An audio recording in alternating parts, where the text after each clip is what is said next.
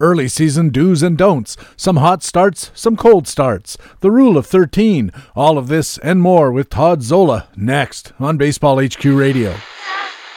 Learn to play the winner's way, cause Baseball HQ Radio starts right now. And here's your host from BaseballHQ.com, columnist Patrick Davitt. And welcome to Baseball HQ Radio for Tuesday, April 19th. It's show number 19 of the 2016 fantasy baseball season. I am Patrick Davitt, your host, and we have another great Tuesday tout show for you. We'll talk with Todd Zola of Mastersball, RotoWire, and ESPN Fantasy about how to play the early season, about hot starts like Nolan Arenado and Rich Hill, cold starts like Corey Kluber, and some what's going on starts like Aaron Nola about managing trade negotiations through your website's trade offer mechanism.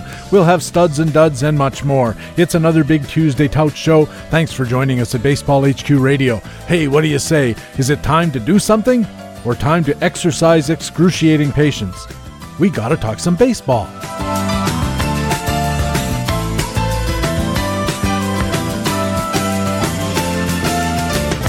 And in this Tuesday Tout edition, it's a pleasure to once again welcome to the show one of our favorite guests. You know him from Mastersball, RotoWire, and ESPN Fantasy, and of course from his many appearances here on this podcast. Todd Zola, welcome back. It's been a little while. It's been a while, Patrick. Great to be back. How are your teams doing so far in your various experts leagues, NFBC, that kind of thing? Uh, how does the year shape up so far? I know it's early. It's early, but you know the, the the concern is injuries, and I've been hit with uh you know I got Tyson Ross in a lot of places, and uh talk a lot about my my man crush on AJ Pollock. I have him, and where I don't have him, I got Charlie Blackmon. So I've I've got injuries to overcome, but the the, the other flip side is everybody's going to have injuries. I'd rather have now where the free agent pool or my reserve list is a little bit more plush to be able to replace these players and, and gain some stats and, and, and see what happens later in the year than, you know, to lose this guy in the middle of the season and not have as many assets to available to replace him. Of course, in Pollock's case, it uh, looks like he's not probably not going to come back to anytime soon. But I believe uh, Charlie Blackmon should be back in a week or three. We talked about him uh, last Friday with uh, with Ray Murphy on the uh, on the National League Market Watch, and it sounds like they're just kind of being cautious about this uh, toe situation, lest it get out of hand.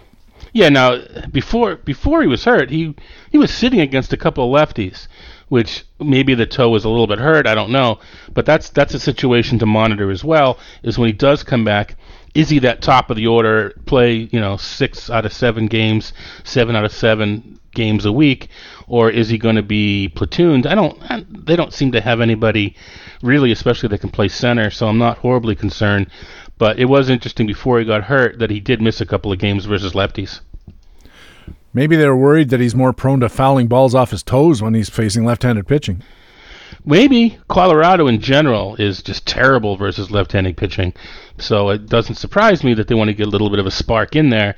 Um, I don't know if Brandon Barnes over Charlie Blackmon is is the spark you want, though. That's for sure. Kind of getting ahead of ourselves a bit. Uh, you had a RotoWire piece late last week uh, offering some advice about what to do and, more importantly, what not to do in the early part of the season. It's so tempting for us to be real active in the early part of the season, and it used to be that that was the way that the experts told us to behave. Like, react quickly, make your moves. Uh, I got a laugh in the opening part of your article. You said a fellow tout advised owners not to look at the standings, and then you noted, but we all do, and amen to that don't you think there really is some use in looking at where you stand even early in the running like this? You know, I don't know. On a personal on a personal basis, no, I, I really I really don't. I think that there's some use in maybe it might help to know where you are because somebody else does. And if you get into a trade talk with them, you look like an idiot if you don't know what place you're in. But there's, you know, because you know you said you got to laugh you know, the other little goofy joke is if I'm in first place, it's because I drafted a really good team, and if I'm in last place, I'm, you know, it's it's just dumb luck so far. So I, don't know. I, I don't. I, I don't. I honestly don't care where I am. But I mean, I'm not lying. I, I sure I look at the standings. I might even look at the live standing once in a while. But uh, I I don't I don't panic. I don't think it really alters my my my attack, my fab, my trading, especially early in this season where there's a bunch of rainouts and just some weird matchups going on. I need to let the schedule even out to get a better feel for what my team, you know, is on pace to do before I panic one way. Well, not panic one way or another. Before I panic or get overly confident. I don't mind knowing where I stand uh, kind of on a weekly basis. I look every night, but I really look on Sundays when I do my free agent moves and so forth. And it's not so much where I am, it's where I am relative to everybody else in the categories. I want to know, for instance, is somebody already running away with home runs or stolen bases? Is somebody already running away with saves? Because that could change how I think about my team, not necessarily to make an action right on that basis, but to think well, I got to keep an eye on this because down the road I may really be out of touch in saves, and therefore whatever save sources I have on my squad might be better advised to ship them out and try to get something for it. But you raise an interesting point. You said it's it's too early. You want to let the season level out. How long does that take? When do you start looking at the season and start thinking that the numbers that you see on your computer monitor really represent reality as it is? Um, I look at the ratios and once the once the ERA and the WHIP and the batting average, top to bottom, seems to match what a typical end of the season standings look like, and it usually takes somewhere between six and eight weeks for that to stabilize. So uh, around the two month mark, mark, I feel a little bit comfortable gauging where I am within categories and that sort of thing. Now, of course, people make trades and get injuries, so it's it's not going to stay that way necessarily. But as far as okay, I can pick up some points and steals or or this or that. I understand. Now, what you what the point you made is is excellent in in that a lot of people, especially in the high stakes, uh, I don't want to use the word gimmick, but but but play to do really well in one category and not do so well in another. So it does help to know are three teams just going all out with steel. So it, it, it, it, I can't compete with them, but dang, it doesn't take much to get to the fourth best team in steel. So with just a little bit of effort, I can. I'm not going to overtake them and get the total points, but I can get a few more points. So I think it does matter in that vein, some of the singular categories. Or vice versa, I, I'm dumping steals, but geez, I didn't realize so are three other teams. So if I just pick up one steals guy, and even if I use him half the time, that's going to give me enough to get me four points in the category. So I think along those lines, I, I think it is, you know, so when you said standings, I, I guess I should have un- realized, you know, you, you meant, you know, categories and standings. Definitely see where you are within the categories as far as the management goes. I think that's the key thing is that it's where you stand in the categories. And I think more and more people are starting to understand that where you are overall is one thing. And, and uh, it's important not to overreact to that because, uh, you know, it, even now in Tout Wars AL, where I'm playing, uh, I, I've been as high as first place in my league and low as 11th in the same week.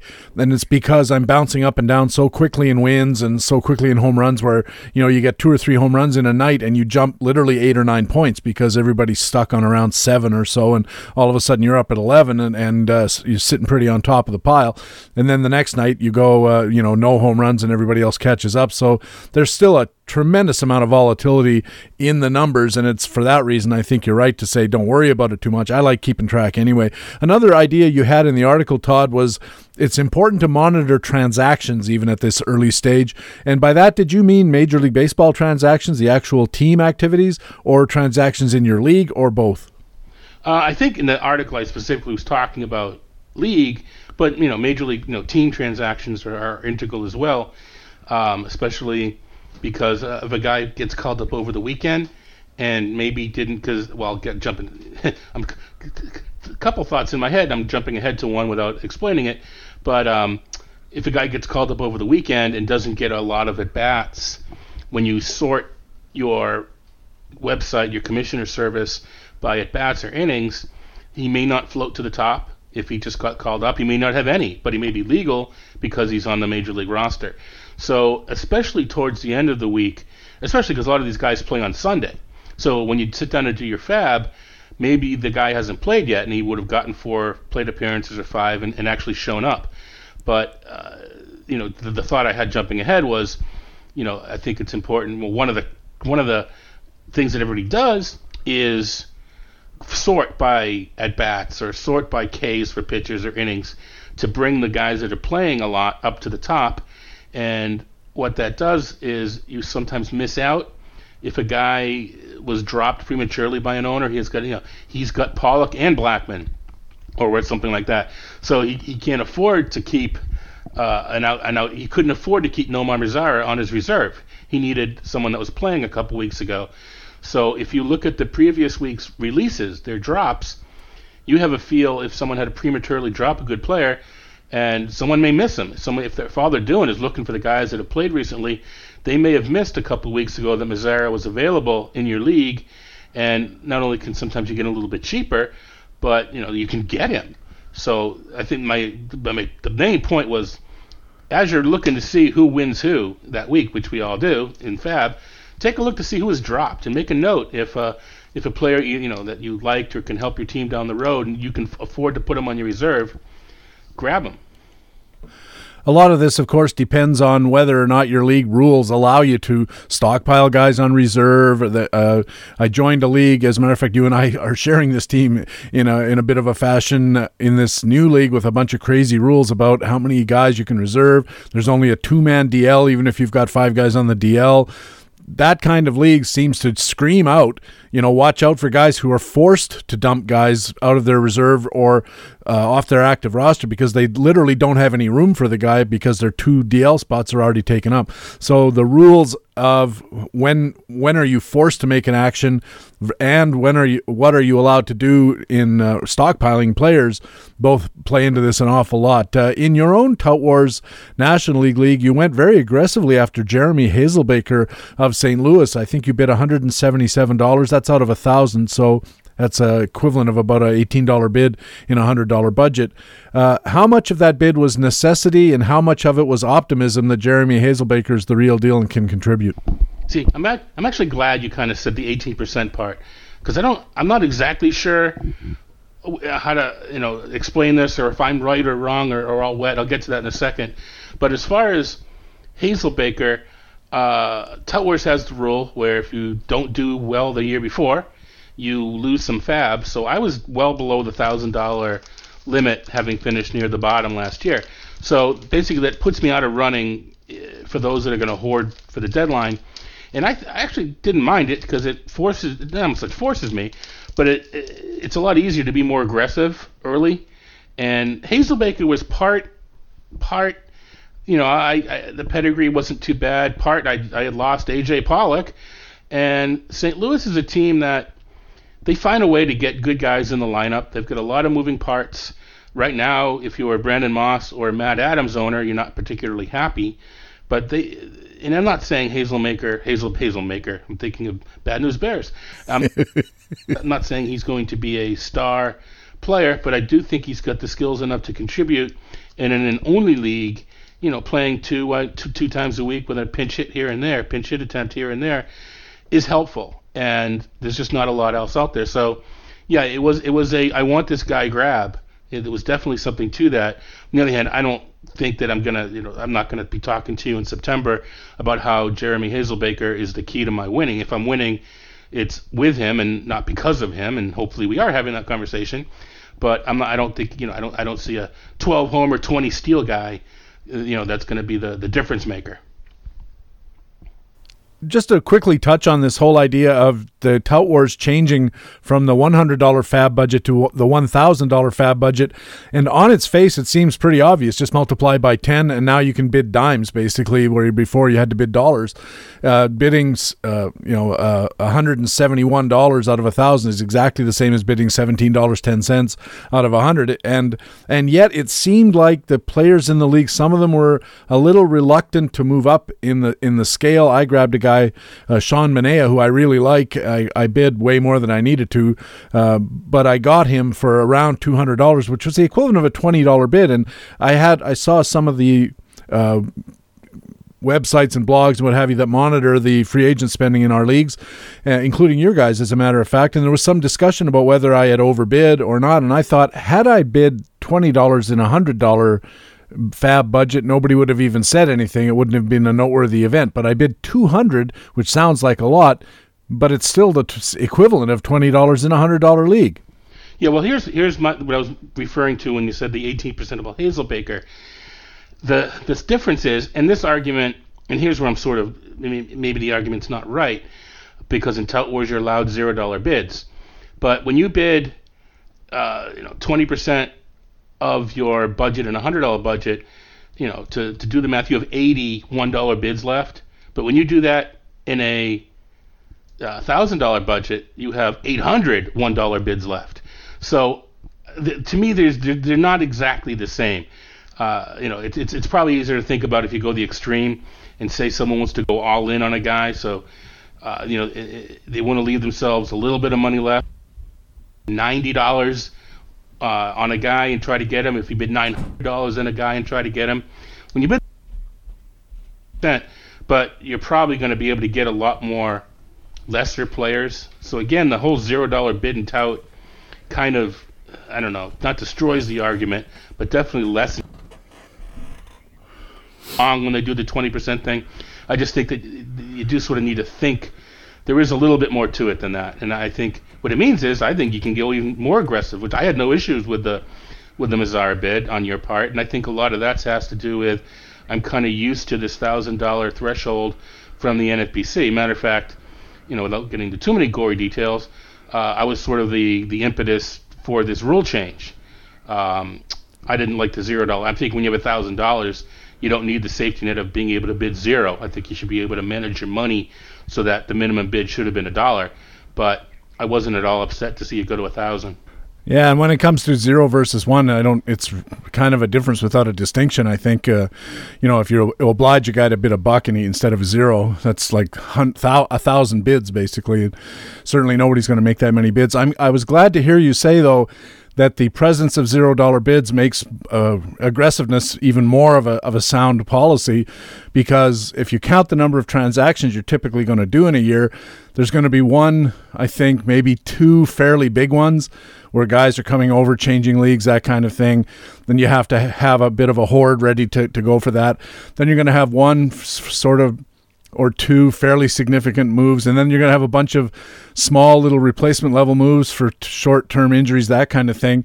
I don't think you need all your thousand dollars spread out over the whole entire year. I just I never have, even at a hundred dollars, I never felt that way because I went back and reviewed my own bidding and bidding by other guys over the last three years in these single league tout formats, and most of the bids are zero or a dollar. And and I you know if you've got a thousand dollars, you've got essentially an unlimited stock of those.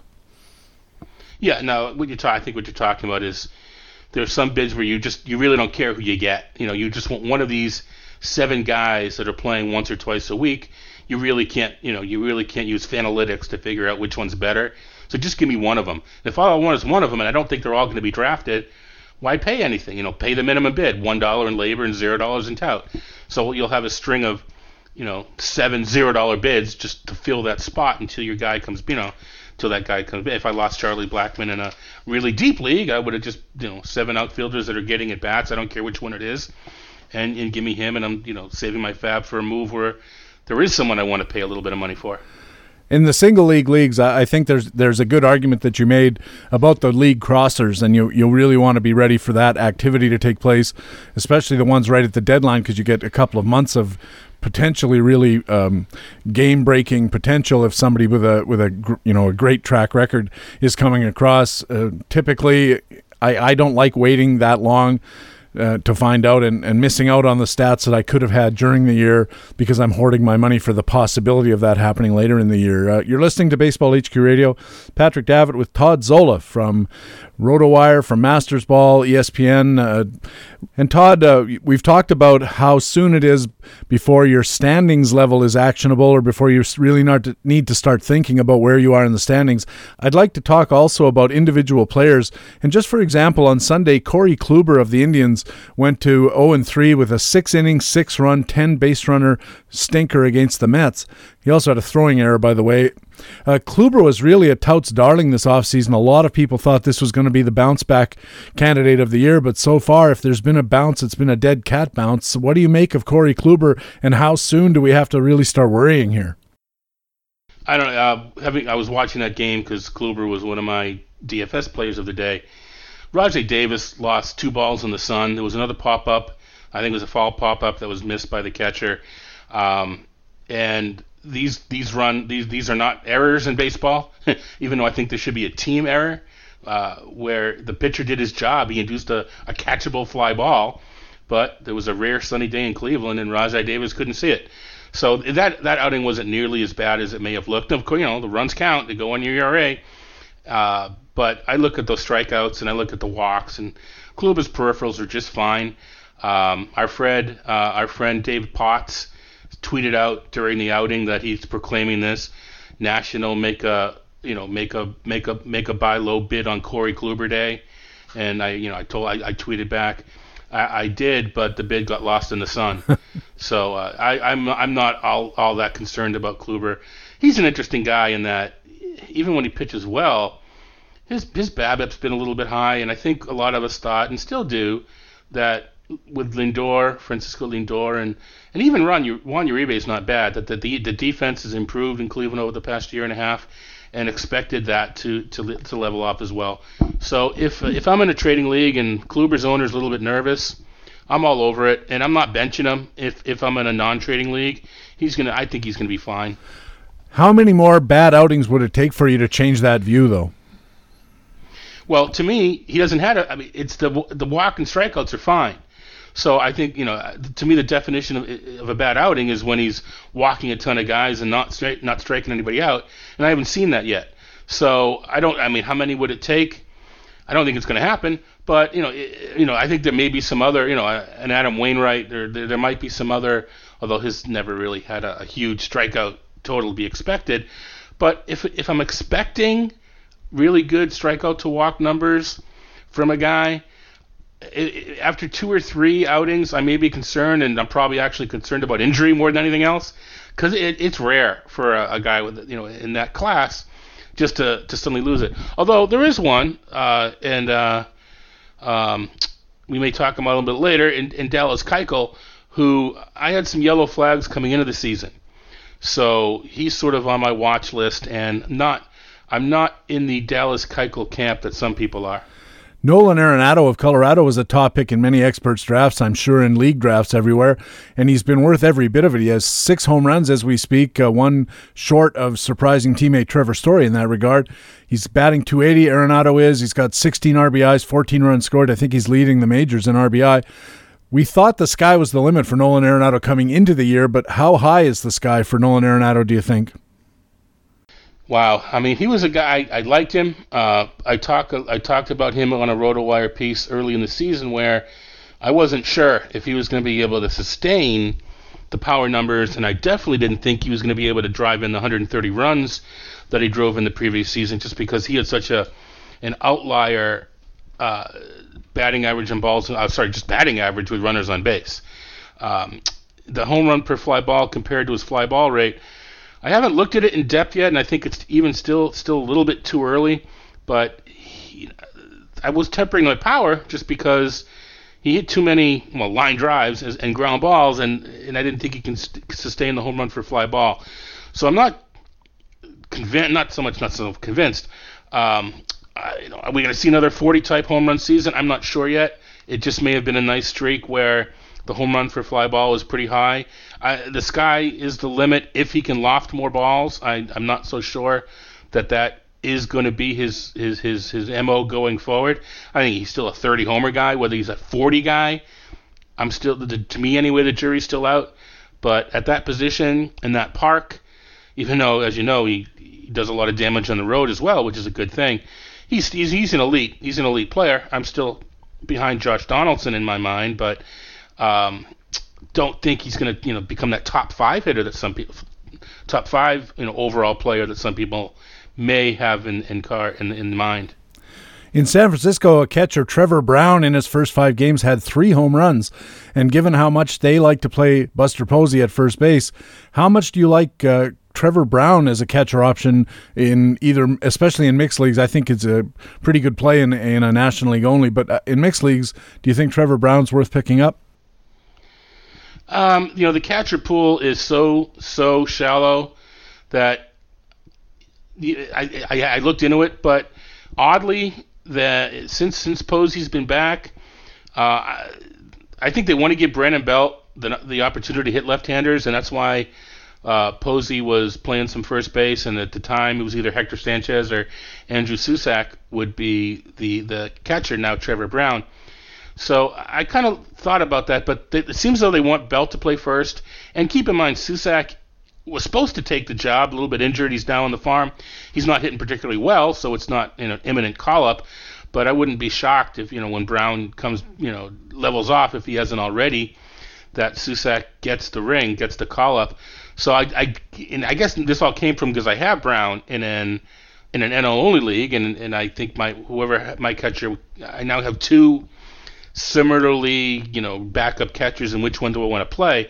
So I was kind of looking to see which one I thought might play more, and it's, oh, look, I got to play Brown because, like you said, Posey plays first. We hadn't played a lot of first. Uh, Belt's playing against lefties, so at least short term, nice, nice thought, but it's just not coming to fruition. All right, so Trevor Brown, uh, is he worth a pickup or not? Um, anybody in, in an NL only, anybody who's playing even once or twice a week is worth a pickup. But he's not to me. He's not worth a pickup over I don't know a Tyler Flowers or, or, or a guy that's playing a little bit more. Um, so I mean, I, have always thought that having Hector Sanchez or Andrew Susac as a one dollar catcher was was a good idea.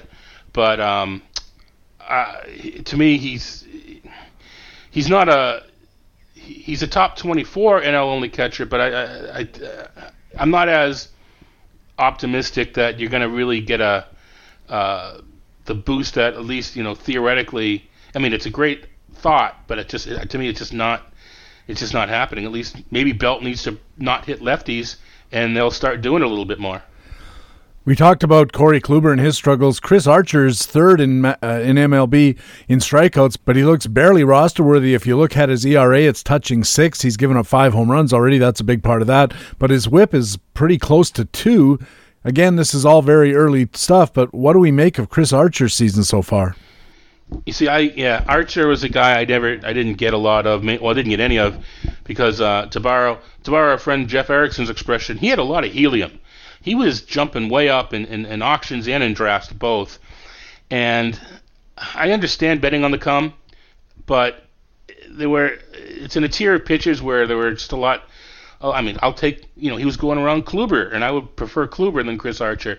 So I didn't get a whole lot of Chris Archer. So it's coming from I'm coming from the angle where I probably don't have I don't have to worry about what's going on. So I haven't looked to see what I why I think what's happening is happening. I, I mean, I did see that his the first dominating performance where he was, you know, both wild and dominant at the same time, which is always an interesting combination.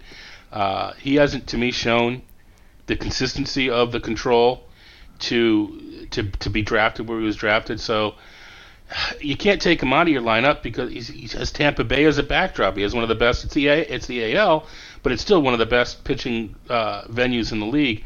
So he's not a guy that you're going to sit but he might be a guy that I might look to trade if he has another bad outing or two. And I know you're selling low, but if somebody still has that mad, you know, still values him what I what I believe to be too high, then you can you might be able to get a more consistent pitcher in return for him. But uh, home runs, you know, as you know, are weird. They come in, they, they, you know, they come in clusters, and they're not all bad luck. There's some there's some bad pitching involved there as well.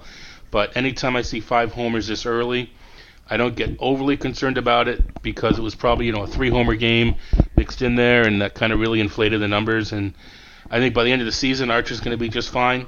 But my my opinion of just fine is probably a little bit lower than somebody else's.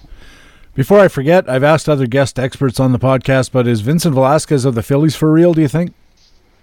Uh, well, he'll he'll he'll ask you to say Vince and not Vincent. I got scolded myself for uh, for that. Apparently, uh, apparently he prefers Vince. Um, again, I guess it depends where you what what's for real. I, I, I another guy that got that went really really high towards the end of drafts as far as relative to where he, you know, the numbers said he should go. I think he's for real, and I also think he pitches for a pretty uh, poor team, and that's going to probably temper his innings. So I think that we're, you know, we're looking at 150, 160 innings max. We're not looking at 180, 190, 200 innings. So if you keep that in mind, um, then I think we're going to be. The peripherals are, are really, really good, and Philadelphia is one of those interesting parks in that the uh, it's not as it, it's a home, it's a hitting part as far as homers go, but it's it's fairly neutral for runs. So that stigma about playing a pitcher in Philadelphia, I try to get over that. Something that sort of DFS has kind of taught me. Well, I think he's for real. I don't think he's going to strike out 16 guys without a walk every single game, but I don't think anybody does. But I do think people don't pay enough attention to the potential that we're only looking at 150, 160 innings out of him, which I think is fine because you didn't pay for 200, but somehow we sort of in the middle of the season kind of get greedy and expect 200, you know, and, and, and kind of forgetting that you know we didn't pay for it. So um, just be be prepared to deal with it towards the end of the season. Staying in Philadelphia, Aaron Nola, boy, he looks good, by the way. Uh, he has an ERA north of five and a half as well, but his other numbers are really good, including a 105 whip. You've said in the past that you you think WHIP is more important than ERA, and actually is the is the critical number to look at out of the two of them. So, would you make Aaron Nola a buy low candidate if someone in the league is perturbed by his 5.5 ERA? Oh, absolutely. Uh, you know, I, I'm it's more of a, a, skills guy, and to me, the ERA has more uh, basal skill level than, than an ERA does, or sorry, WHIP does. Strikeout guy to begin with, so I, I don't get concerned that I don't see the the, the, the, the whiff and inning that you see out of Velasquez and, and some of these other guys. He's more of a not so much touch and feel, but you know he's good strikeout rate, not great, and he's the good control. So yeah, that's what, what I look at from Nola. And actually, something I've, I've been talking a little bit about. It's a good good thing to bring up when we're talking about Nola and Velasquez, and I kind of hinted that Philadelphia is not a pretty good, not a good team. Um, the good pitchers on the lesser teams are going to win games in the National League, just because there's so many, you know, lower, you know, teams that aren't looking for this year that are playing for next year. So the good pitchers on the lesser teams, I don't, they're not going to be 20 game winners, but I think they're going to win more games than if the you know top to bottom of the league was was, was more balanced. So guys like Velasquez and Nola, you know, I'm, I'm not as concerned. I'm not avoiding them because they're not going to get wins. They're going to have enough outings against Milwaukee and Cincinnati and and some of the other San Diego and some of the teams like that that they're going to get their share of wins. Now, by the same token, Rick Porcello of Boston has a whip under one. He struck out 15 and walked only two, but his ERA is also over five. And I wonder, I know you've talked about this before, is there a issue between the stretch and the windup with Rick Porcello or maybe any of these other guys who have pretty decent whips but pretty high ERAs? Uh, I think it's a little bit early to, to tell that. Porcello, having seen him a couple times, I don't want to say he's a new pitcher, but he's definitely he's he's he's honed his repertoire uh, in, the, in the towards the end of last season and into this season. He's a little bit more of a strikeout pitcher, but he's still even for a, a guy that keeps the ball down, he's still prone to the the fat one down the middle and then the home run. And I, he gave up a couple of costly home runs, and they came with men on base, which means he was pitching out of the out of the stretch. So perhaps that has something to do with it. I don't know. But uh, yeah, any any time that an ERA is inflated because of a high home run game or you know a pair of two home run games or something, I don't get terribly concerned about that because I think you know the home runs will level off after a while and, and, and the ERA should come down. Now I mean it's still Rick Porcello we're talking about here. So it's how much of the new the new dominance do, do we actually buy into, and we we with with uh, with Christian Vazquez Vazquez behind the plate. Uh, I'm I'm gonna give him a little bit more rope if I'm in the in an AL only league. To me, he's still not a mixed pitcher, but uh, I think there's some there's some hope with uh, with Vazquez, who's just a, a, wonderful defensive player, not just throwing but framing pitches and calling a game. Um, warned about this at the first pitch forum tour. If you are into Blake Swihart, that it wouldn't be long before I didn't think Swihart would be sent down but I I was warning against you know 80% or 70% playing time, like some people were thinking about. But um, yeah, Porcello's tough because I get to see him. So it's a, it's how do we separate the numbers from some of the junk that we've seen him throw up there, and you know it's anecdotal, but once you know a couple times he, he hangs that the, the meatball, whether it's a sinker that doesn't sink or, or just a fastball that doesn't move, gets the ball up in the zone a little bit too much and doesn't seem to get away with it this is an interesting point. I think this this idea of pit, pitchers who can or can't pitch from the stretch. You, you, acknowledge or you believe that there is such a thing that there are some pitchers who are better at pitching from the stretch than others. Yeah, Now the the the skills bore this out. If you look at the strikeout rate and the walk rate of you know it's no no no stat services actually uh, track wind up versus stretch. You sort of have to extrapolate it from men on base and then just kind of leave relievers out because you don't know what they're going to do, and then leave out men on third and second and third and bases loaded because you don't know which starter uh, goes from the windup and which goes from the stretch in that scenario. But if you sort of get the actionable data that you trust, skills from the windup are better than from the stretch, and that includes a better batting average and balls in play. And it's oh, it, it, we're not talking about a pitcher or two. We're talking about the league. So I think that is real.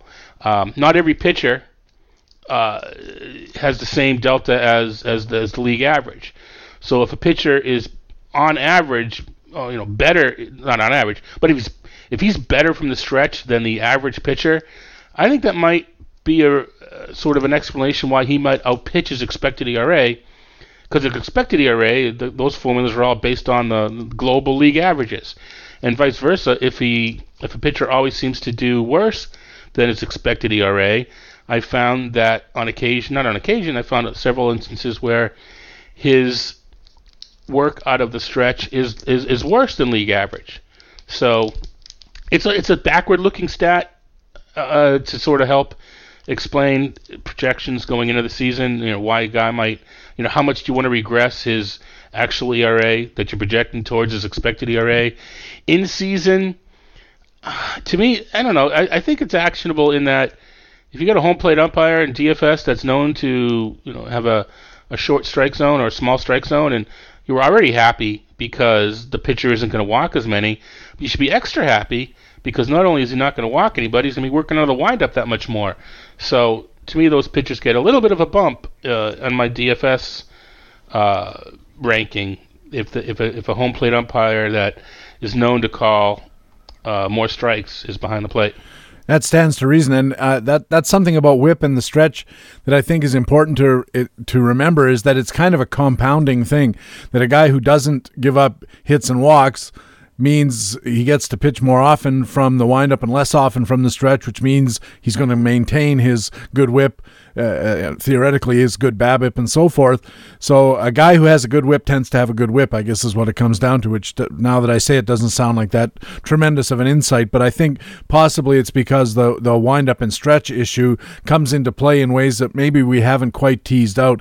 And when I was looking into it, uh, I did run into that same problem. Nobody ever says whether he's pitching from the stretch or not. And it seems like a fairly fundamental thing that they ought to start mentioning, you know, as far as figuring out uh, pitcher splits because some guys do pitch from the stretch with a runner on third, second and third, or bases loaded. Other guys don't, and it's and you either have to leave them out or split the difference. I don't know. It's a little bit tough to tell. I looked at Porcello last year, and his uh, his home runs per nine was the same from the stretch and from the windup. His strikeouts were very close to the same. His walks were pretty close to the same. I don't think that there's an issue here, but I do believe that there's an issue for a lot of pitchers. Uh, before we leave this topic, Todd, uh, Rich Hill of Oakland, how about him? Uh, 36 years old. He's solidly in the top 10 of dominance ratio, 13.2 strikeouts per nine. His strikeout percentage, 31% of batters faced. The career rates are way below that. His ERA, however, over four. His whip's near 170. This is just, these are crazy numbers. He's got a 485 BABIP. His career rate is about 295. So we should expect his BABIP to regress downwards, which means we should expect his ERA and whip to improve but he did turn 36 during spring training and he has absolutely no record of these these kind of skills. So I guess my question with all of this is is it possible Rich Hill is doing this for real? Yeah, now uh can take can take this in a couple different directions. I'll I'll take it in the uh, in the in the way that you probably want me to. Then I'm going to say something that might be uh well, you'll ask me for an explanation, I'm sure. Um you remember towards the end of last year, he had that incredible run with the Red Sox in the, in, in September. Yeah. And he showed similar peripherals. He said he's 36. Uh, it's kind of weird. He, he's 36, but he, it's almost as if he's a new guy that hasn't been around because he has a completely different repertoire, working off the fastball and primarily his improved curveball. Um, I always thought, or I still do think that he's getting a, a bit of the you know not have a book on him, or at least on this Rich Hill sort of guy, and it may even be even more towards his favor in that they think they do, but it's not the same guy, so they don't have the book. Not only do they have to, you know, get a new book on him, they have to, you know, get out of their head that the old book is the book. I think once, you know, he's a two-pitch pitcher, and I mean once teams see him a little bit more and get more used to the the break on the curveball and how he uses how to uses one off of each other, I think the league will catch up to him. So he's kind of got regression working in both directions. As you mentioned, the the hit rate will fall regardless, but I think the peripherals will will will lessen as well, and it'll probably settle at the same place. Um, you know where that is, I you know just just don't know. Um, but uh, you know here's the part that, that that's kind of curious. With a guy like Rich Hill in today's game, I actually don't care where where he lands because the cost to find out is so cheap that it's worth to, it's it's worth to try, especially in AL only leagues with with reserve lists and even in mixed because he pitches in Oakland, so you have that backdrop of being able to stream him. If you can afford, you know, kind of circling back to our conversation earlier, if you can afford to stash him on your reserve roster, I don't I don't I'm not I'm not bothered by the fact that I can't, you know, put a landing place for him because the cost to find out where it is is so small to me that it, it's worth trying. I understand what you're saying, but the uh, cost of maintaining a starter in whom you're not fully confident could be sort of a uh, two inning, 13 run disaster, which can affect your numbers really badly almost for the whole year. And is that something that you look at it and you say it's such a long shot that I don't mind that maybe he has a run of, of some starts that I have him on my roster, but they're and they're not good, but they're not going to kill me kind of cost?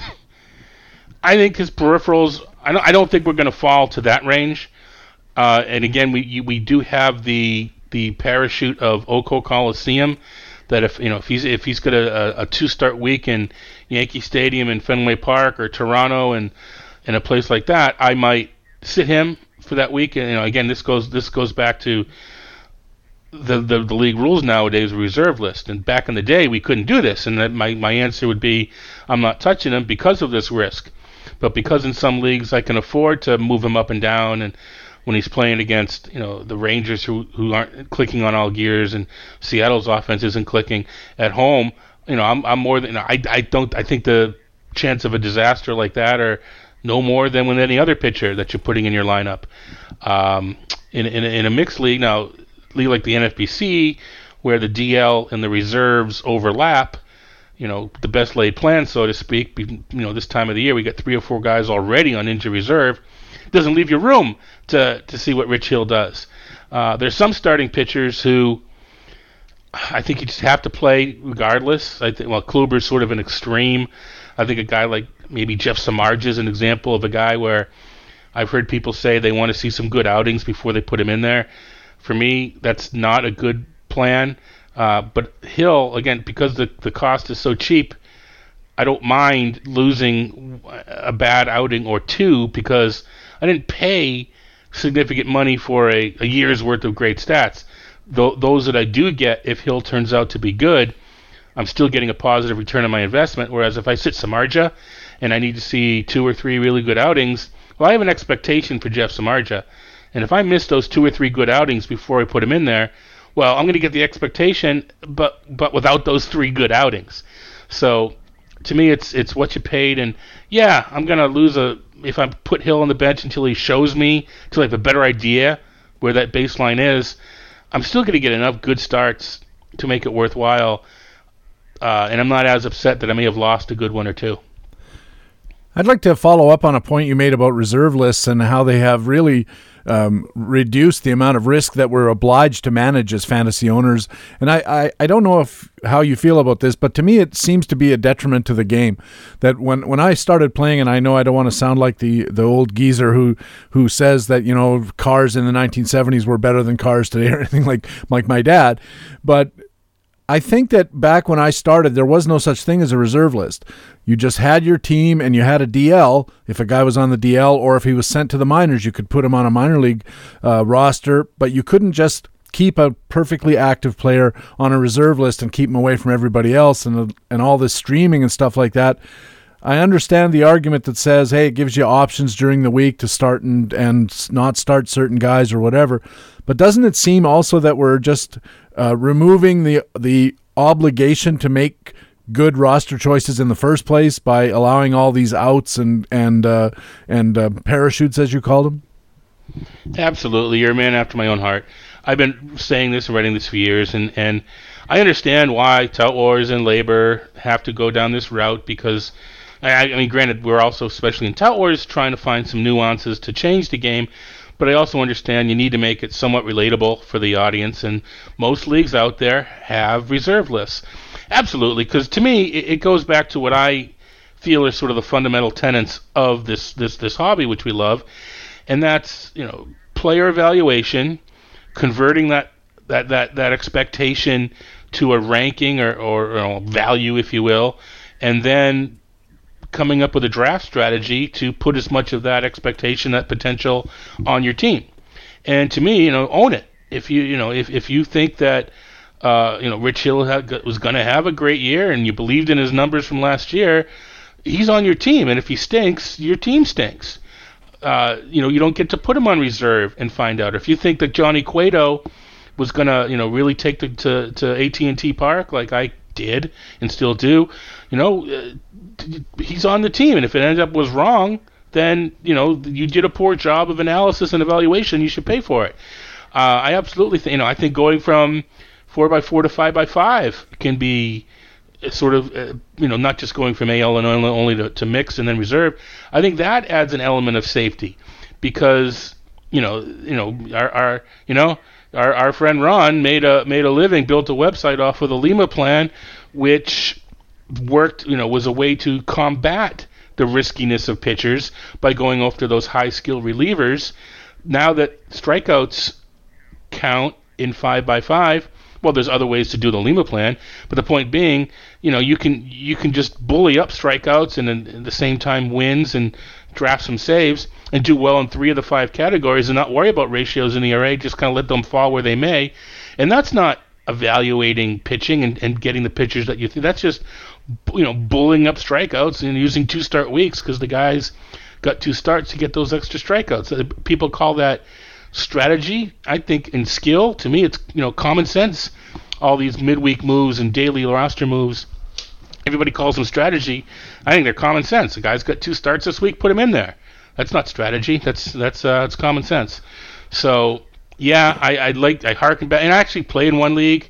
My I, my home league is that way, and it's purposely I purposely chose that. Uh, you know, when I was looking for home leagues, uh, you know, local Boston leagues to, to play in, I, I tried to find one that used as close to old school rules as possible. So I do still have that that that taste, that feel, and um, I, I, it lends itself to clever trades because how do you get that stinky guy off your roster? Well, you make a, an, an odd player deal, a two for one, a three for two, where the guy you deal him to can then drop him because he doesn't need him on his roster. So I think it, it makes for some interesting uh, dynamics that I you know I miss in the, in in because most of my leagues are industry or or non-trading.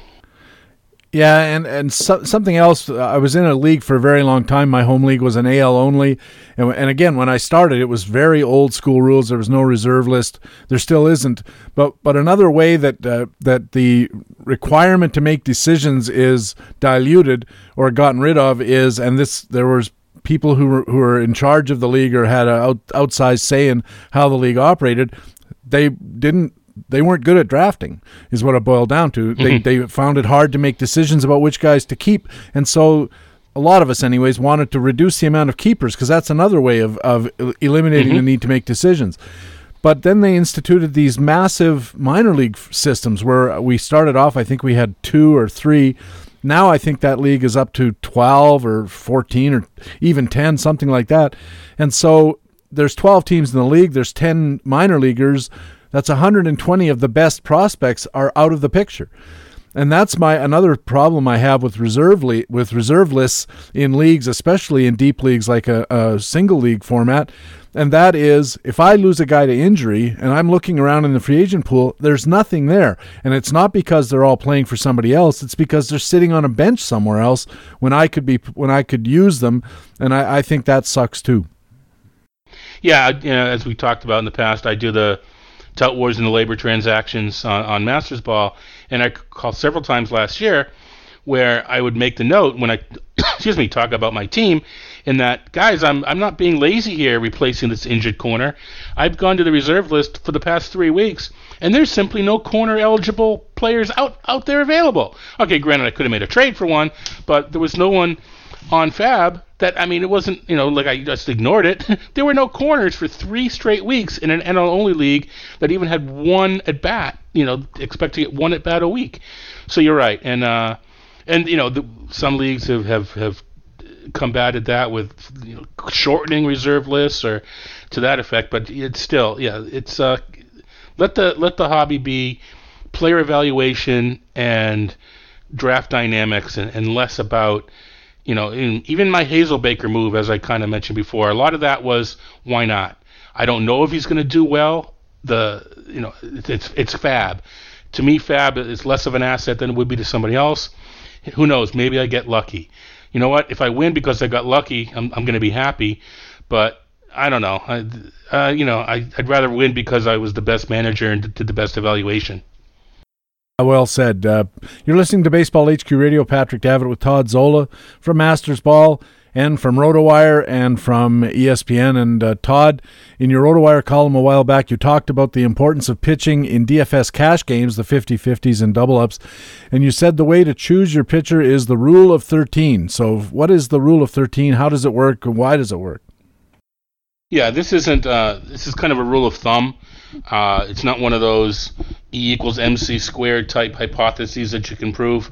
But what I've found is sort of a quick and dirty when you're putting together, and this specifically for cash lineups, is that if you can reasonably expect your pitcher to get a total of 18 strikeouts plus innings, he makes a good cash play for that for that game. Uh, in, in cash DFS cash play, you want to finish above usually half of the people in the league, and the points that you get from pitching, be, be, because pitchers are going to get strikeouts and they're going to throw innings, they're, the, the, the floor of a pitcher is higher than a floor of a hitter. I mean, even your best hitters, your Trouts and, and Goldschmidts, are going to go 0 for 4, 1 for 5 with a couple of Ks. So they have they may have a higher ceiling relative to their you know the the, the amount of you know if they're averaging five points, they can get a 25 point night, whereas a you know 15 point pitcher isn't going to get a 75 point night, but he's much more likely to get those 15 fantasy points.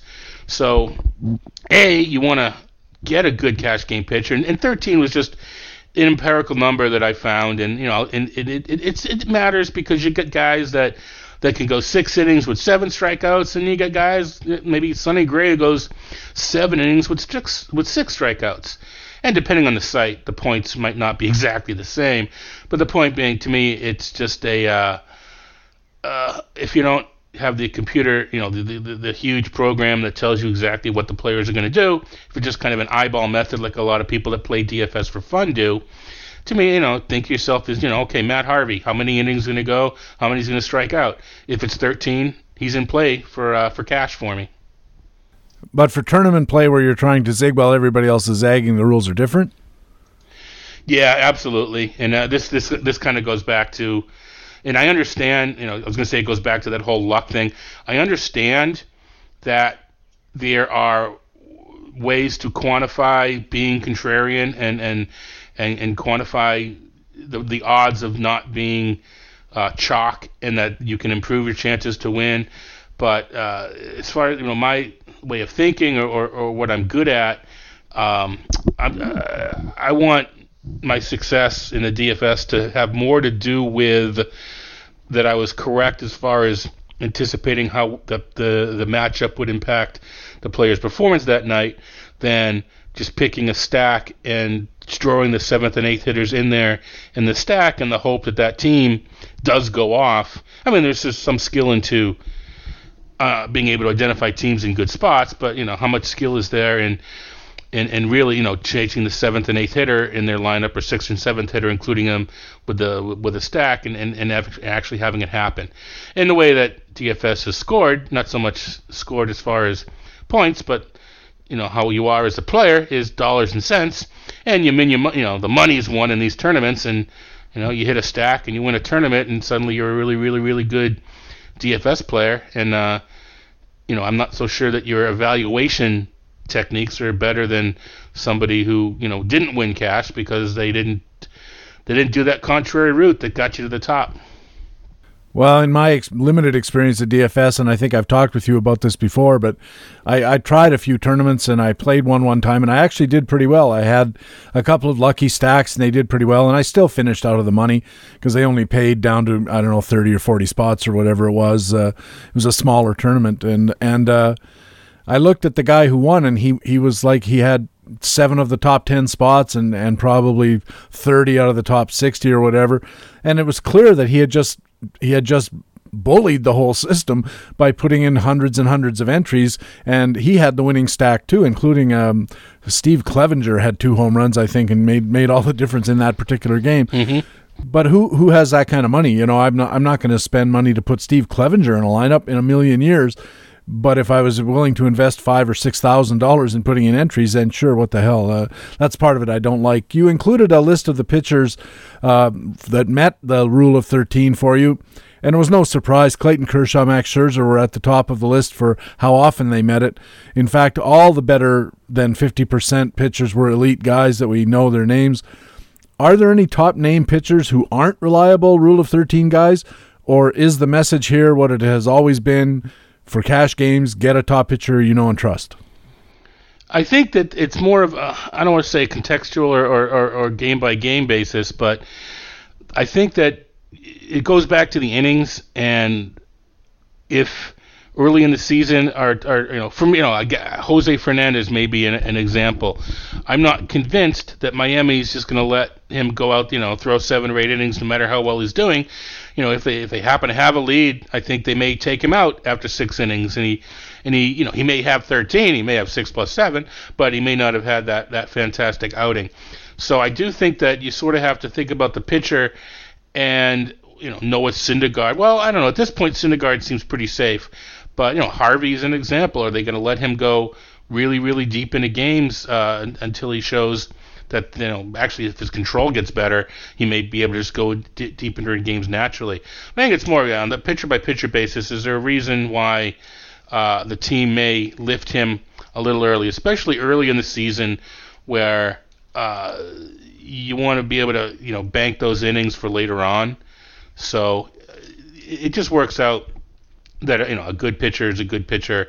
Uh, I think it, it, what I think what it may actually show there might be some lesser pitchers that their ERA may not jump out at you as a good cash game player, uh, and you do lose points for giving up runs, but um, it, it, still has worked out correlation wise that the 13's are pretty good numbers. Guys like I don't know Garrett Richards and Cole Hamels that are borderline aces that can be a cash game play. Uh, I don't look at bang for the buck with those sort of guys. But on some slates, if the pitches just don't line up properly, your Cole Hamels or your Garrett Richards might be the top play of the night. And some people will say, well, just don't play cash that night if there's not a guy you trust. But I think I use the 13 to see if there is a guy that I do happen to trust that might not be obvious. Talking about DFS, uh, you tweeted out on the weekend that you were going to be making a huge announcement yesterday, Monday, relating to DFS at mastersball.com. Uh, can you fill us in? What was the announcement? The announcement was that starting uh, yesterday, the uh, Mastersball will be uh, posting or providing uh, daily DFS projections. It's something I've done in the past for some of the places I work for, which aren't aren't part of my responsibility this year. So I kind of it's kind of one of those, you know, I, I think I think it was in Vegas, just kind of uh, just kind of taking it easy for a moment and say, wait a minute, I, I can do this for my own site. So uh, what I'm gonna what we started to do, it's gonna be free free for a week, and it's just basically the anticipated points that, that according to my system that the uh, players are going to get for all the major DFS sites, and uh, starting next week, we'll make it a, uh, a subscriber only uh, feature from, from my platinum subscribers, and it's still a work in progress. Am I, you know, am I going to actually give the the entire stat line, or just give the amount of points per site? Am I going to pull in the salaries and do a bang for the buck? Am I going to give um, my strong plays of the day off of this? So it's it's a work in progress, but at, at, at, least to begin with, there'll be the player and how many points I expect him to get on all the major sites that night or that afternoon. You also tweeted recently a reminder to fantasy owners about commissioner sites that include trade proposal mechanisms. I know uh, there's a, there's a lot of sites that do that, and it's actually quite an interesting feature. But you had a you had a message I thought that was really important that people understand about those trade mechanisms. Yeah, uh, I gotta you. So you read my Twitter feed. I gotta remember this. Anyway, uh, no, and basically, uh, it goes to the impersonal nature of, of society in general, and that you know, I, I'm not. I like trading with you, but you know, you don't even have to pick up the phone. You, know, you don't have to do a, a G chat either. But you know, let's let's let's negotiate. Just don't. You know, to me, when the when it's people say, well, you can still reject the offer and counter via the mechanism. I don't know. It, it just has a weird feel to it that way. When, when someone proposes a, a trade over the site mechanism, to me that's saying, I want you to do this trade. And it's not, you know, this is my offer, let's talk about it, or, or whatever. So I'm just saying, reminding people that, you know, maybe I'm in the minority here, maybe I'm not, I don't know. But you might have a better better success uh, on getting a deal that works best for your team if you start with an email or a phone call or a you know private message on Twitter or whatever and saying, hey, I'm interested in, in such and such and so and so, I've got this and this and that, as opposed to just within the site mechanism proposing a trade and then when you go to the trade it says accept or decline. Uh, to me, that just doesn't lend itself to uh, to the negotiation. Um, but like I said, I've, I've, mentioned this to some people. I say, well, well, duh. All you got to do is, you know, it, it also says counter. So instead of rejecting, just hit the counter and throw me an offer, and then I can decide. Well, that's not how I negotiate. You know, I don't I don't negotiate by exchanging offers. You know, I want there to be a little bit of of uh, feeling out and you know other stuff involved. What I don't like about it, and I'm, I agree with you on this whole issue. What I don't like about getting an offer like that, absent any kind of context, is what is this other guy thinking? Uh, uh, am I missing something? Because typically when I get those offers, I look at it and I go, I don't understand why he thinks I would do this. And oftentimes it's just you know somebody hoping to catch you while you're drunk or, or high or something like that, and uh, willing to give up a guy just to have some fun clicking the accept button or maybe doing it by mistake or something. But really, I, when I when I get a trade offer from somebody, I'd like to have an idea what they're thinking because maybe they're thinking of something really smart that I'm missing about my own team or about the shape of the league or whatever. And just to get, as you said, just to get a bold face offer, take it or leave it or counter it without any rationale for it seems to me to miss the, a lot of the point about how trades should work. Right now, it, I mean, I think I think we both have that same "what is he thinking" when we get emails or even phone calls but there's there's some context, there's some texture to frame your response. You know, you can play off of whatever it is, good or bad. You can play off of the tone of the email or the or, or, or the, the phone call. Where you know here, like you said, it's just you know you know so and so proposes so and so for the deal. So yeah, even if even if I get that same you know this guy doesn't you know what's this guy thinking, at least there's something in his in his introduction or there's something there that gives me a reason to write back and to include that in my response. So yeah, I agree that uh, you know even if even if I don't like an email response, I do like the fact that there's something within the email itself to sort of be a jumping off point to, to, to turn a negotiation in a way that you know I'm being selfish in a way that I'm more comfortable. Well, you have every right to want to be more comfortable, but it also offers you a possibility of making the other guy more comfortable as well if you know what he's thinking. Uh, mean, sometimes what he's thinking is fairly obvious. He gives you, you know, Max Scherzer, you give him Paul Goldschmidt. He wants pitching for hitting, or vice versa, and it, that's pretty straightforward. But a lot of times you look at it and you think, well, is it that he thinks I need stolen bases because I'm last in stolen bases? Does he not see that I can't catch anybody, even if I had Billy Hamilton and Billy Burns and every other fast guy named Billy? I'm still not going to make points. So, uh, does he not understand, you know, what I'm trying to accomplish here? I, I, I need to know what he's suggesting that makes this worth doing for me, and not just what makes it worth doing for him, which is usually fairly obvious. He wants Paul Goldschmidt. Yeah, a lot of times too that the trade kind of makes sense until you look at your roster and say, you know what though, that leaves me without a shortstop or or whatever. So you know you you know you have to you know but but you know depending upon the tone of the initial offer, you can say, man, I'd love to do that, except that leaves me without a shortstop. Uh, I see that you got a shortstop in the middle. Is there any way we could add another player on both sides to get me a shortstop? So I don't have to go into the the crud of the free agent pool to be a legal roster.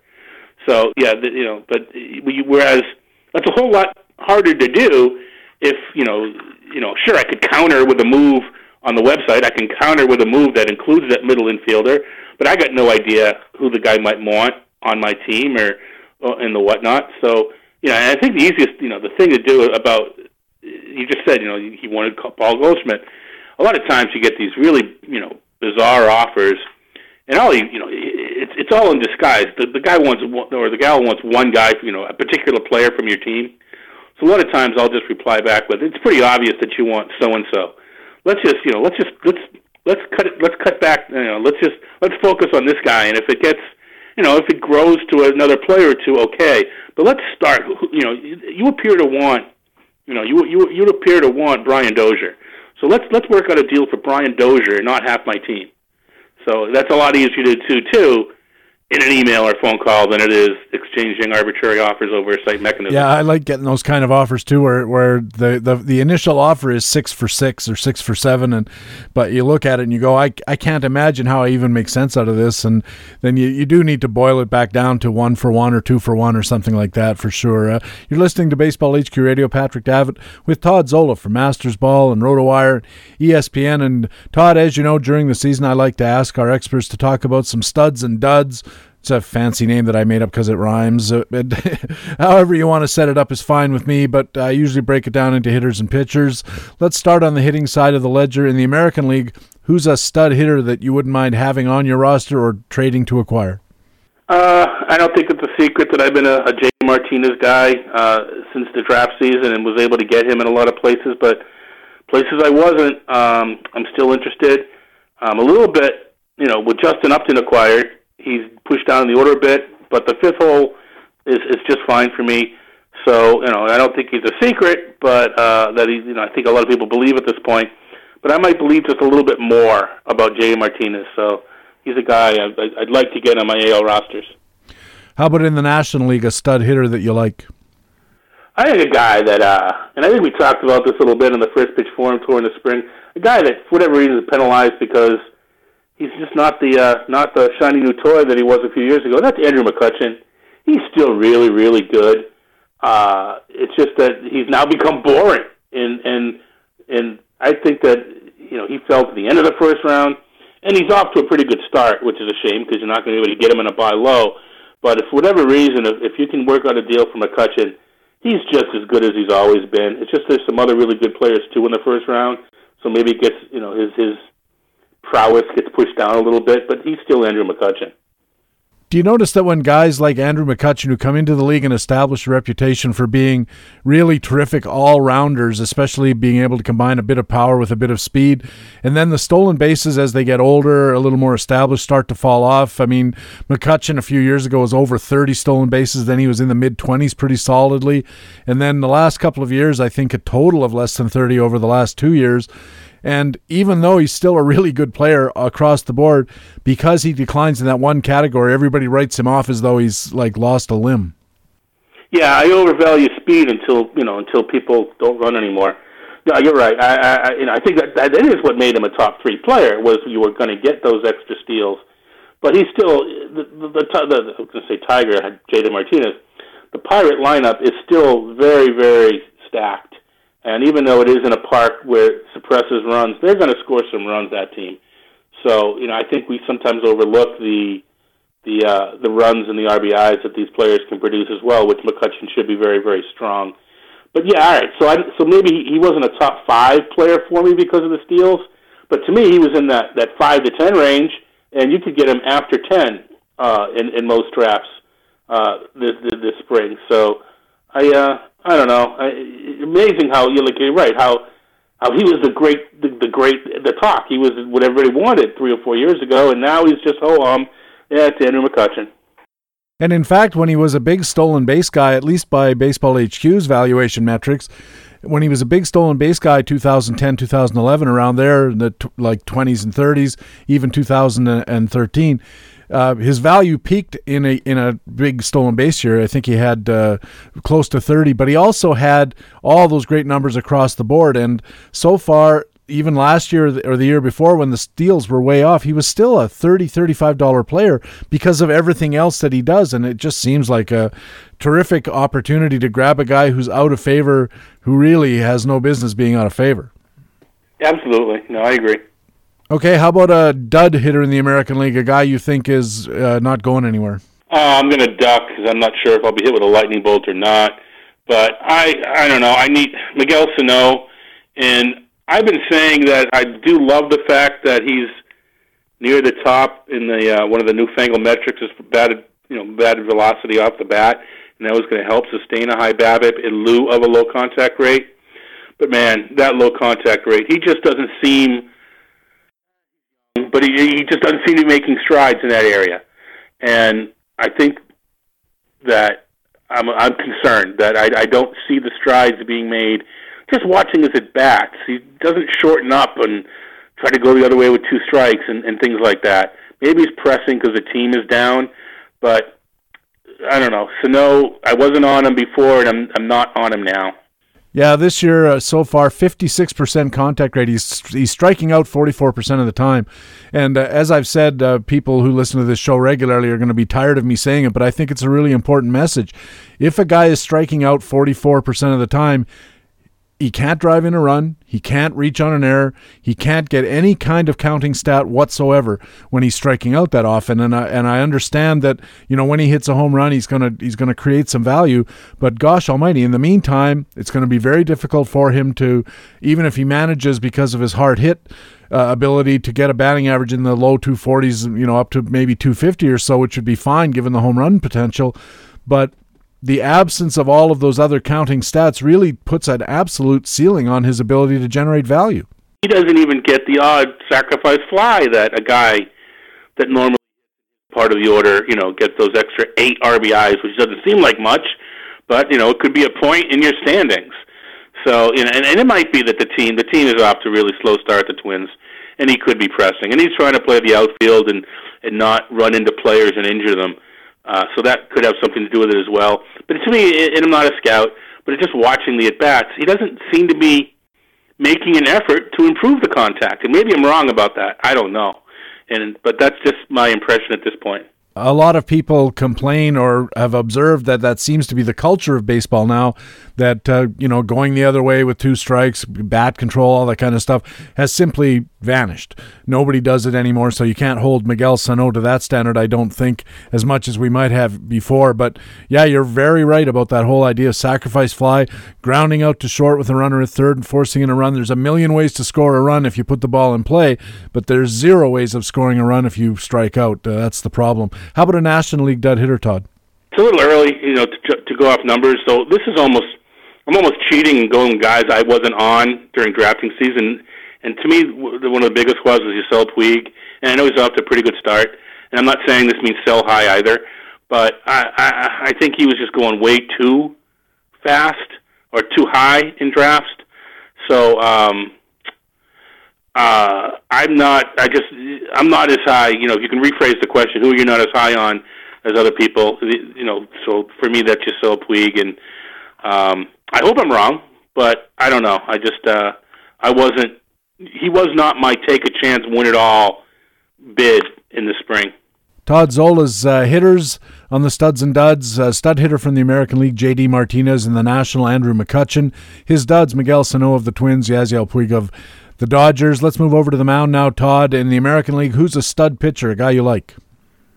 Uh, I don't know. I'm not going to say this is cheating, but I do want to make a point um, about Chris Sale, and that is his strikeout. If you were to put, if I were to give you know a pop quiz and write down his strikeout and walk rate, and, and, and Craig Kershaw, Craig Clayton Kershaw's strikeout and walk rate, uh, they're almost the same, and, and 50% of the people would, would guess wrong as to what's what. Uh, one of them has a, a K rate just a tick higher than the other, and a walk rate just a tick lower. My point being, I mean, I know it's the American League and he, the DH and and Kershaw's ERA is off the charts, but their skills are almost identical. So you know, Chris Sale to me, you know, bye bye bye, um, all over all over him. Had a rough ERA last year, but kind of like Kluber, um, I it, to me it's a mirage. Every so often, I hear somebody say, I don't like the way he throws the ball. And it is a very quirky and unusual throwing mechanism, but he's been doing it for quite a while. Are you at all worried about that? No, not on a, on a, on a dynasty basis in a dynasty league, maybe. But I, you know, it's a silly example. But the example I like to use is, you know, for for years we were worried that Kevin Appier was going to get hurt, and we were right in in year 12 of his career. So you know, on a on a day on a year to year, you know, right now Chris Hill is healthy, so I'm not worried about this year. Maybe I'm wrong, but if that if that probably comes a little bit of a discount because other people are concerned, I'm willing I'm willing to take it. And uh, I don't know, people develop you know their their muscle structure. Don't you kind of you know weird? I don't understand why, but I'm told that a car, a piece of you know machinery, gets used to a, a, a driver, the way they hit the gas, the way they hit the brakes, and performs better if the same person drives that car as opposed to many people driving it. I don't know, maybe maybe because he it's his motion that his body adapts to it, and we shouldn't be worried. I don't know. I'm with you. I, I think uh, so many pitchers have had beautiful throwing motions and lasted a year and a half before they get Tommy John. I mean, look at all the classic pitchers Matt Harvey, uh, Jose Fernandez. These guys have pretty nice throwing motions, and Chris Sale's been pitching while they've been sitting in hospital beds or in rehab facilities. Who's a stud pitcher in the National League you like? Um, a guy I alluded to before, and Johnny Cueto, and um, you know we all looked at the park and said, you know, if anybody's going to improve, it's going to be Cueto in that park, and a couple of rough outings in, in in Kansas City last year. I I just you know I don't I'm not expecting the double digit strikeout performance, but I think Cueto, if you were fading pitching a little bit I think Cueto was a guy that you know put on your staff, get a little bit better hitting, and you're by the end of the season your pitching is going to be almost as good, if not better, than somebody who went after one of the studs early. And switching over to the duds in the American League, who's a pitcher you don't trust, don't want? Ah, Dallas Keuchel.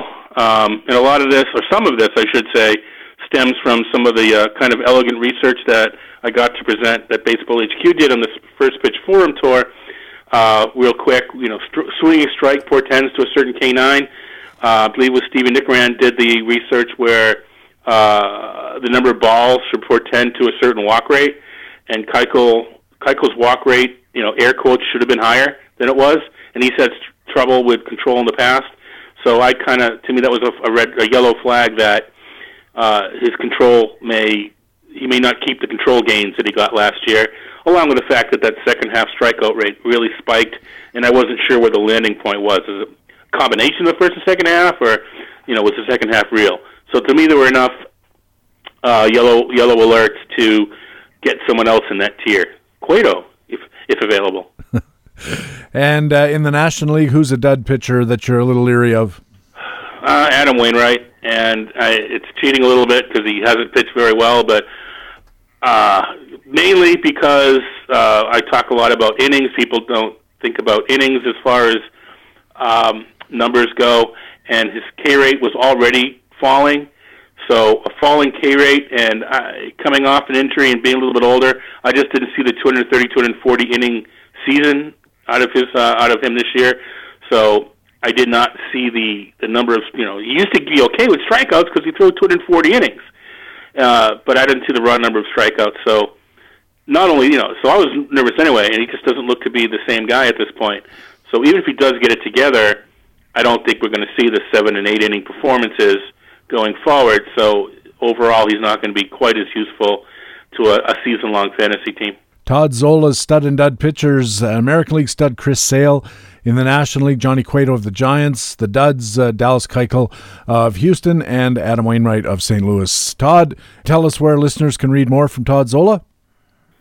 Uh, well, Mastersball, we got uh, working for RotoWire now, and the uh, daily notes if you're if for seasonal and DFS on ESPN.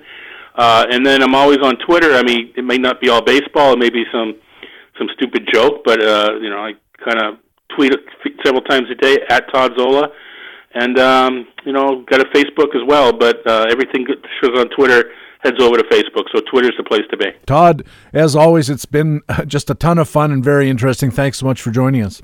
My pleasure, Patrick. Uh, already looking forward to the next time.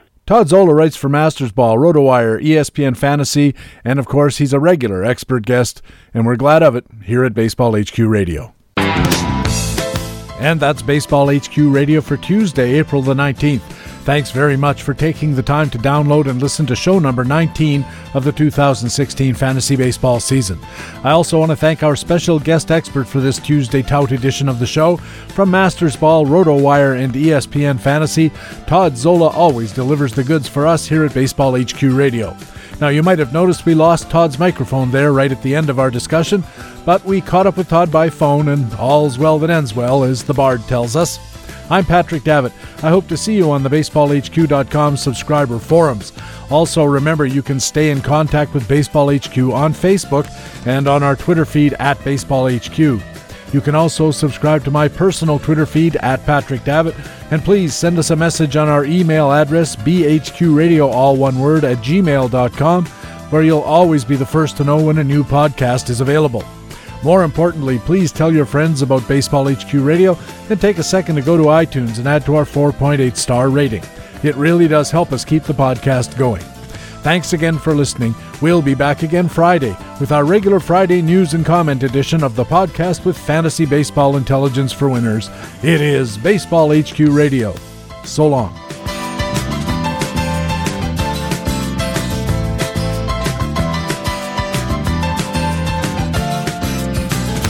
Baseball HQ Radio is a weekly free podcast available through iTunes and other podcast aggregators, or directly from baseballhq.com where we have an archive of past shows as well. Just look for the HQ Radio microphone logo on the right side of the baseballhq.com homepage. Baseball HQ Radio is a production of the USA Today Sports Media Group.